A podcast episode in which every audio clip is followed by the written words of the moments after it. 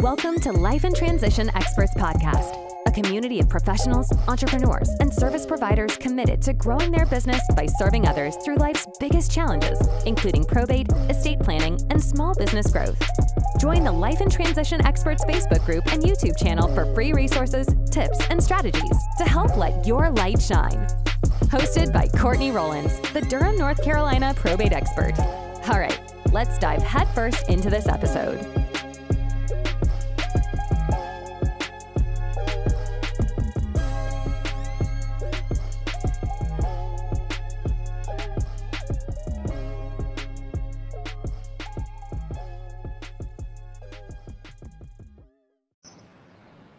Hey, what is going on out here live like a TV reporter out here at the Durham County Court Office, Clerk's Superior Court. I need to get that title down. Um, but I'm here just to share with you all, or share with you what I do. I go to the courthouse house about twice a week, and I'm searching for uh, folks who are experiencing probate, folks who need support and need the help. Um, it's pretty probate is not the most exciting thing for people to be a part of. Um, there are really three main reasons why probate is really not the most exciting or, or, or um, thing that I would just highly encourage you all avoid. One is that it is a public affair. Like now, I grateful that it's public because I get to access this data and try to find people to support and help. Um, but sometimes you may not want all your information out there. Some of the more um, popular known folks who are going through probate are like Prince's estate or Jimi Hendrix or people in the past, some famous folks who were some very public things that probably shouldn't be public uh, have become public, and it's really caused a lot of stress in the family and within um, just all the people who are managing and trying to deal with those who have tried to deal with those estates. So it's public. It's also can be very lengthy.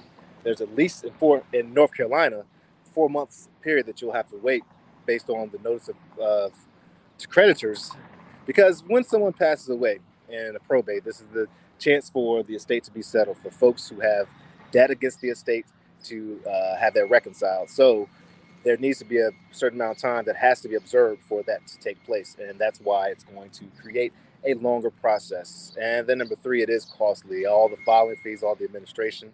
I highly recommend that you do find representation from an attorney, even though you don't need to. I mean, not required.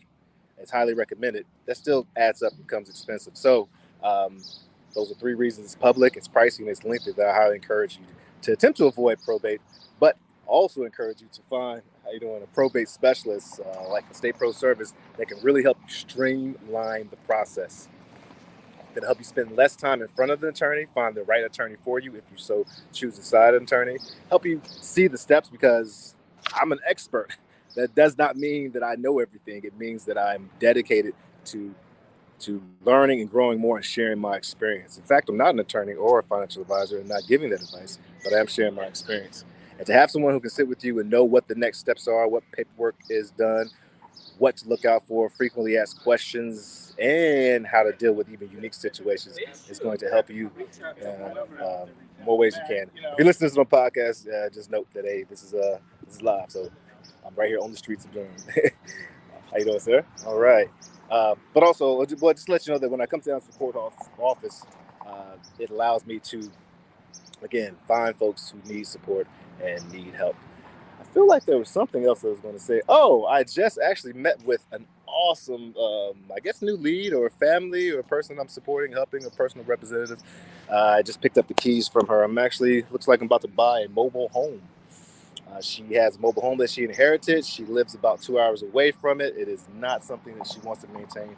I did present different options to her after listening uh, options where she could keep the property and turn it into an investment property. That was the number one thing I was really pushing for. I really, I want to encourage, you know, uh, people having assets, but I would encourage her to take that asset and put it into a trust so that she can avoid probate in the future. But regardless, that was not viable for her. Um, selling it, uh, listing it, and selling it, uh, traditional route was not viable for her because of the real estate commissions and other things that she was didn't want to um, to deal with.